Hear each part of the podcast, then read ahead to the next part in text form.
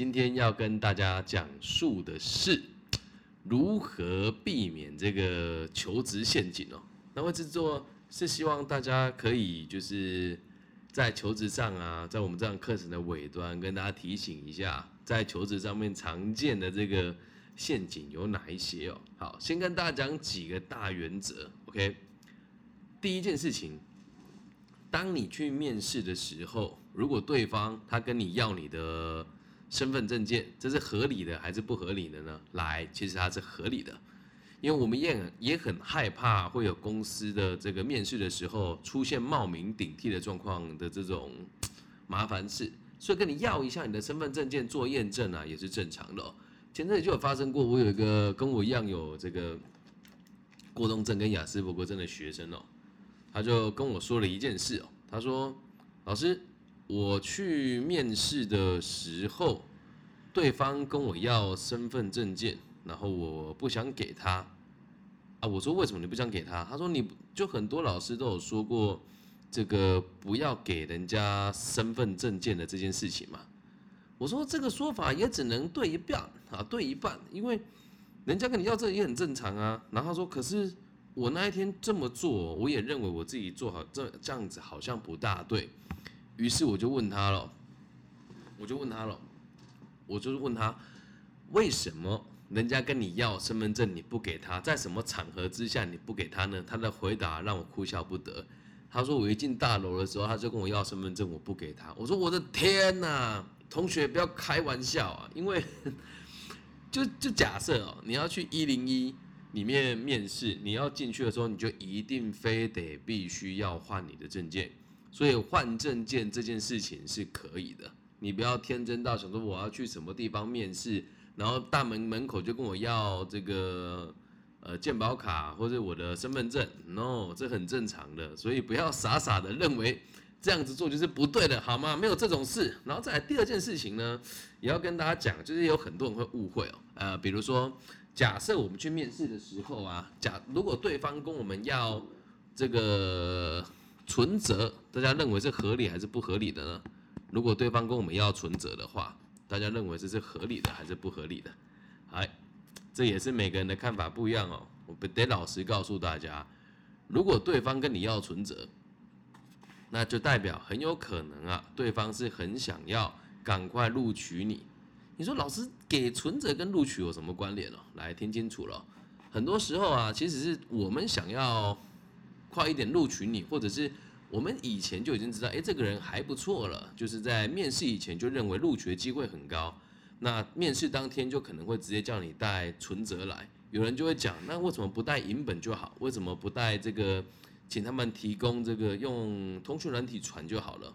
其实是因为这样子哦，如果没有看到现场那一本存折，再跟你确认过，其实有时候你传过来东西可能是过期的，或者是有污损等等的，很麻烦。所以如果直接给你，我要赶快跑流程建资料，有些公司就这么规定啊，要你给他银本。那如果你不给他银本，呃，你又要给他这个传给他这个电子档，然后再请他印出来，这也不是一个很聪明的做法吧？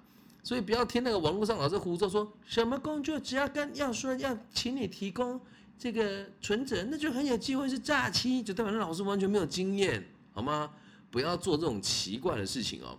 然后再来哦，在下一件事让人家让人家比较觉得容易起疑窦了，就是我的学生呢也很常我说，老师，我去面试的时候，对方跟我要这个身份证跟印章。我就觉得他好像是要诈欺我，所以我就没去了。哎呀，这个想法也只能对一半了。假设对方要你的这个印章哦，是因为在很多厂区里面，他们还在过很传统跟原始的生活。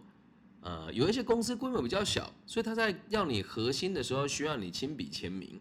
但规模虽然小嘛，怎么说有七八十个人？这七八十个人来到这个地方签名，签那个。签完就要多久的时间？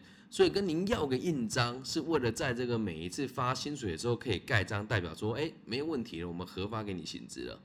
所以如果给你印章，叫你给印章也是合理的。你不要给他你的那个存折的印鉴章，就肯定不行啊，懂吗？像我们很多朋友做人资的，或者真的面试过员工的就会知道，常常我们的需求只是无法被好好的表述出来，就让人家以为我们是做诈欺的，这当然不合理嘛。啊，然后再再讲一讲这个大家认为合不合理的事情哦，诶，也就曾经发生过哦，你去面试的时候，还要你先试用商品的，这个我觉得也很纳闷哦，这是我亲身经历哦。接下来讲的这些就是比较负面跟值得我们一起去商讨的教材。想当年我刚出社会的时候，真的是人生地不熟，什么都不知道。我讲的这些事情，真的都是发生在台中这个区块的企业。然后呢，很多企业到现在都还存在哦。先讲第一个比较离奇的，我去面试当天呢，他说：“哎，你录取了，就去什么都没问哦，就说啊，你有有没有机有没有机车驾照啊？那面对陌生人会不会紧张啊？”还有这个，我们的公司行号的行路很多，背不背得起来啊？我说可以，可以，都可以啊。我也都还没问他薪水多少，他就说哦好，那可以，那明天就来上班了。我就傻傻的去了。啊，我们虽然讲求职陷阱，那有时候陷阱是自己挖给自己跳的。对方连薪水多少都没有谈，休假也没有谈，我就开开心心、快快乐乐的去上班了。然后上班第一天哦，他就给了我一大堆行路要我背。啊，当时我做那个这间公司做 LED 灯的看板，就上面你现在在停红灯有没有看到上面那个什么阖家平安呐，还有那个什么某某的呃什么什么某某企业啊，什么大额借款免忧啦，然后什么假法万岁啊这种，你停红灯红绿灯的时候看到那种奇怪的跑马灯，我以前就卖那个，然后我就真的也也傻傻就骑摩托车骑出去了，就开始挨家挨户拜访，哦，然后拜访完之后，哎。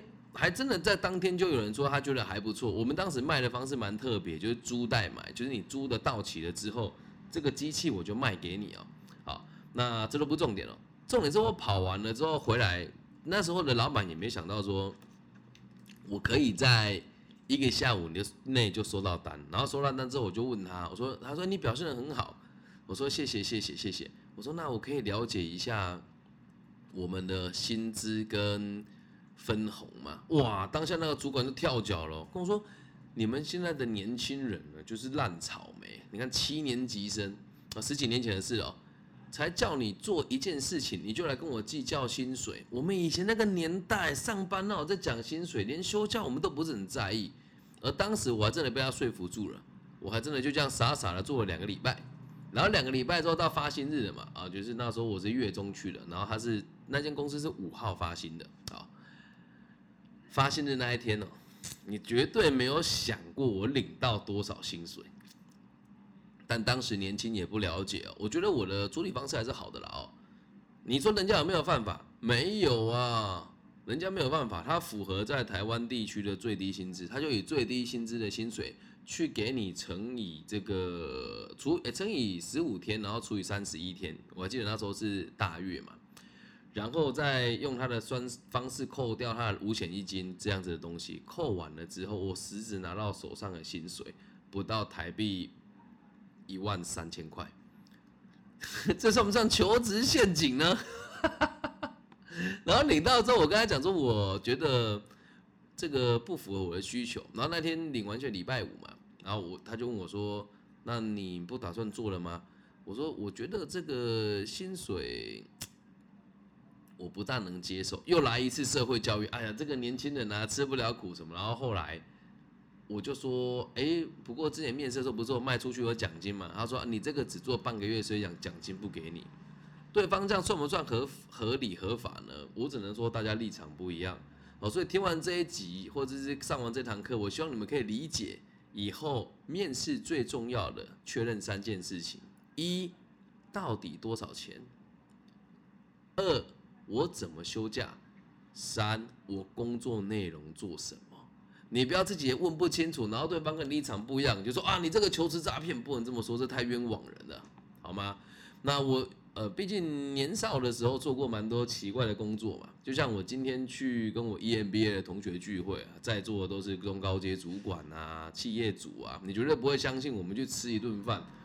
就是那个钱已经很昂贵了，重点是找我们吃饭的还一人送我们一组保养品跟一张他的那个医美诊所的皮秒镭射的兑换券啊，反正就是这一群很有钱的也不能讲叔叔阿姨啦，哥哥姐姐，因为大概都大我蛮多的。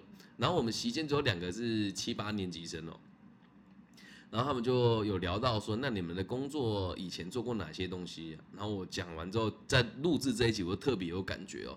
请各位遭遇过求职陷阱或者是被职场蹂躏过的朋友们，不要气馁，万丈高楼平地起，真的。所以录制这一集，希望你被骗过的朋友不要说：“哎呀，我怎么那么傻？”哎，你之前不认识我吗？活该被骗哦。现在认识我了，求职任何问题就跟我说。啊，毕竟自己的工作就是在这个劳政跟社政体系里面去帮大众们做服务，大家不用担心，找我咨询我都是不收费的。好，那我再讲另外一个大家一定会觉得很离奇的这个求职经验，然后你们在一起判断看这样子是不是陷阱哦。这间公司呢，名字不要讲，叫迪亚查特，现在应该没有了哦。然后当时也是涉世未深哦，对方说，其实我们是做珠宝生意的，跨足到这个。美容领域只是个人的这个兴趣，我们老总非常有钱，所以公司的产品全部都是从欧欧美地区啊平行输入。然后我们就去就面试的时候，他先有去了十二个人面试，然后他就说，来面试的时候记得要穿着整齐哦。然后我们就穿西装打领带去嘛。然后当时面试的时候我还有记忆犹新哦，一进去哦，他就先跟大家收这个身份证。那当时我说，哎，就像我讲的嘛。哎，上班收身份证验证我们的这个身份，我觉得可以啊。但是接下来的操作就离奇了。面试的时候一开始也很正常啊，就一个人出来，然后这个人后来我久经沙场之后，发现这个人在某一间酒店做经济，后来才知道了，他当时在这个这边，在这个公司做这个化妆品的展售的经理，然后就是什么。什么什么左旋 C 啦，吼什么什么乳液啦，什么什么什么，就是一些保养品，我也不是很懂了哦。然后解释完之后，就下面就是很多人鼓掌，哇，这产品很好啊，哦是这个欧美地区最新的产品。然后下面就很多人鼓掌说，你看这样子的产品本来要五千九百九十九，今天只要三千三，对不对？对。然后大家就开始鼓掌啊，我们第一次去，人家鼓掌也只能跟着鼓，你懂吗？就好，大家一起拍手，拍完手之后还要说，你们各位今天在现场真的非常幸运。我们这个平行输入的这个保养品，你们是第一批体验到了，第一批知道我们有这样子的商品。今天现场大家你全部都录取了，全部都录取了。好，那请各位朋友接下来帮我填这个入职申请单。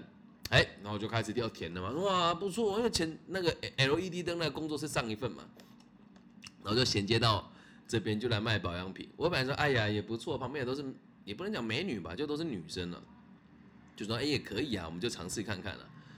当我要写的时候，我就发现，哎呀，我虽然书读不多，但这个申请书怎么看有点奇怪。它上面写的是，它上面写的是成为他们商品的代理商还有会员，然后下面还有一栏是这个身份证的影本的这个粘贴处都帮我粘贴好了。我当下就想说。应该不大对吧？然后我就也跟着写，然后我我就问那个主举手问那个主管，我说那个 Steven，不好意思请问一下，其实我们现在上面这个好像写的不是入职单，他说哎，我们公司现在目前刚草创，啊，我就跟着写写写写，然后他好几页嘛，写到最后一页有个那个邮政划拨，还有一个账号，还有一个扣款方式，哎，到这边我就觉得犹豫了，我说这个，然后他的话术很厉害哦，他说你们哈这个哈都是公司福利。也不用担心哦，就是以后你到职之后，你的会员费公司会帮你付。反正我们公司在刚开始录取的就是这个样子啦。哦，那这个我们第一批的这个产品三千两百九十块，你今天购买了就可以录取。傻啦，真的傻嘞。然后我就说，那关于这个入职的五险一金、劳健保方面的问题呢？他说这个部分就就我们目前就不提供了啊。业务工作就是这样啊，年轻人你没做过业务工作吗？然后当时我很想走，这个主管很不死心哦，他说来啦来啦来外面啦，我们抽一根烟好好聊一下，就约我去旁边的阳台。然后其实一看就知道这个也是有在社会上打滚过的老江湖，虽然很年轻哦。他就跟我讲说，你看这个工作很舒服啦，啊你知道我在这边为什么带这么多小姐哦，卖保养品都过得还不错，这个男生很少啊，你看我们这个有没有？我平常在酒店这个做这种特殊的工作，他们都很有钱，很空虚，我们就卖他的那个就好。然后你看这还有什么体验券啊？你做这个不会太差啦，跟我讲的跟真的一样。然后我说，可是我真的觉得很奇怪。他说啊，你今天要买产品才能够录取啊，年轻人不牺牲怎么会有进步啊？然后我就跟他说我没钱哦，啊，这时候就离奇了。他说哦，没钱没关系啦，其实也是可以从公司里面扣啦。啊，我是觉得哦，经理我啊，看你年轻，然后也还不错，那不然这样子好了，我跟你签一张这个借条啊，你就来工作这样。后来他拿出来竟然是本票啊，嗯，然后我也很有礼貌的跟他讲说，好好好好，我会去，我会上，我我我这个回家拿钱。他就一直要我坚持签那一张那个借款单，对我就是跟他说，那不然我去楼下领一下好了。对然后要走之前，我还跟他说那个身份证可以还我嘛？那会计小姐人不错了，她说好好先给你，然后拿着我就离开了。对，这是另外一个求职陷阱，够离奇了吧？好，我们讲几个这个比较接近现代的这个诈骗手法，真实发生的哦。在世界各地，现在都频传 NFT 啊，虚拟货币啊，大家说什么？这是个时代的潮流，你要跟上潮流的这个尖端，要一起走向这个高峰，然后面对新时代的这个次元，然后就很多人会发行一些虚拟货币啊、NFT 啊等等的。哦，这是最近发生的事哦。那小弟不才本人我呢，也在这个各个平台上有几个频道哦，那喜马拉雅啦、网易云啊上面都有啊。然后就有一个听众朋友跟我讲说：“哎，老师，我看到你要找这个合作伙伴了，我想要问您一下。”我说：“怎么了？”他说：“这个跟您合作，您会付钱给我吗？”我说：“其实就大家听一听啊，我是认真的。假设你要我的节目的这个版权，你可以跟我讲，我就把影片都给你，你拿去剪接，拿去做什么的，然后获利都全部归你，好吗？只要你跟我知会一声，因为我做节目本来就不是为了钱。”那没有，我没有想到我这个做法竟然让其他的这个诈骗集团有机可乘。但他骗你的不是钱，他骗你的是你的技术哦。所以听清楚哦，这是很新的手法。他去面试的时候，这个企业在台湾买了不少广告，所以在台湾的一些广告上可以看到它，它蛮大的。然后就是标榜了什么元宇宙啦，这个虚拟货币啦，区块链啊这样。然后他说：“哎，我他就说，我们是一个全新的接案平台，所以跟我们合作，我们会支付这个虚拟货币给你。然后这个我这个朋友就傻傻的去帮他做，然后因为他没有虚拟货币的账户啊，大家就说：哎呀，你要跟上潮流，来来开个虚拟货币的账户，来这边会有一个这个推荐码，就写我们公司的推荐，他就照做了啊。然后照做做到，就是有案件进来嘛，他是帮人家做影片剪辑的。”他说：“哎呀，很好，恭喜你，马上就接到单了。现在我把成品传给你。”然后他给他了之后，他真的又往他的真实的银行账户里面打了一笔钱，就是一个定金五百块左右。他说：“接下来这个五百块就是让你先做定金，事成之后我们全部付你虚拟货币，会全付给你最容易换成这个实物货币的比特币。”然后就讲好了嘛，讲好了之后这个。我这个学生也不疑有他，他说哦，我们公司两个哎两个礼拜结一次啊，不用担心，就这样告诉他，就也去工作了。然后真的帮很多，也不能讲顶流啦，就是在社会上小有知名度的人做影片剪接，然后剪接完之后，终于到支付薪水的那一天了。他收到了这个电子钱包的虚拟货币，竟然不是比特币，他就问对方说为什么不是这个比特币？他说呢？因为我们就是当时支付的时候，下面有个合约写的很清楚，我们支付会依据当时公司所认定最有价值的货币支付。那现在就是这个叉叉币，合法吗？你们认为？收了之后呢，就发现这个叉叉币根本就没有人用，拉风吧！全新的求职陷阱诈骗手段，不要傻傻被骗喽。所以他这边被骗的其实不是金钱，而是他的工作时间。那毕竟设置头上一把刀嘛，还有哪一些令人惊奇的这个求职的这个陷阱呢？也跟大家分享一下。接下来讲的这个案例哦，比较特殊一点点哦，它就是介于这这它也不是骗，但是就是你听了之后，你可能也不大敢做。可是就我实地走访之后，发现他们是很正直的一个行业啊，所以也跟大家分享了，被骗了我们一定要据理力争。啊。但但是如果你是因为过于谨慎而失去了一个机会，我个人也认为可惜啊。那节目最后就是我会跟呃课程最后跟大家分享，就是求职陷阱遇到我们该怎么办。我现在讲这个案例挺特别的。呃，我一直以来都会到这个不同的单位去授这个生涯规划的课程嘛。如果你是第一次上我的课的朋友，你可以搜寻一下我的名字，我叫李庚希，木子李，然后甲乙丙丁戊己庚辛的庚，王羲之的羲哦。那我的习惯是这样，只要你在任何一个城镇邀请我去帮你们做就业辅导的课程，我一定会把当地的产业报告都看过一次。然后在当下一定会在收集一份这个两两个礼拜以内的求职的报纸，还有这个网络上的这个招聘网里面的目前的最新职缺。然后有一次在台中这边出现了一个很有趣的职缺啊，在哪个城镇我们就不提了，他就写说这个呃这个商品展售哦，那这个不需要压货，然后公司提供公司车，然后现金结账日领。下面有写说两人携手月入十万不是梦，然后有个挂号，我觉得也是刻意这样子写啦，就是也请务必是这个以两人以为一组为单位，我们来做面试，然后心优就这样子写，写完之后听起来大家觉得很很奇怪，说什么两个两个人月入十万，听起来就像诈欺嘛。那我个人看完之后觉得，嗯，我想理解他，因为毕竟我们做这个行业就是必需要帮大家把关嘛。那我必须得拍胸脯跟大家做一个保证哦，就是在全世界，我觉得不是在台湾做就业辅导会像我做到这个地步的，可能就只有我了。我还曾经为了去验证人家说的那个江湖传说，在台湾工地帮人家绑那个工钢筋，一天可以领三万五千块，真的还假的？这个事情是真的，因为我真的有去做。但如果你没做过，你都会认为这些人好像是骗你的。好，那我们就来讲今天这个故事，也蛮特别的。他说就是两个人一组就可以，然后月入十万。他还说保证月入十万哦。后后来下面又写保证月入十万，我就打电话去问了。我的习惯是这样了哈，虽然贵为某一些单位的委员啊，不能讲贵啊，但就是委员嘛。可是我觉得用委员的身份就跟他互动会让人有压力，所以我的样貌看起来也不是很老成，也确实年纪不大，我三十五岁，也因为保养有素，看起来也很年轻。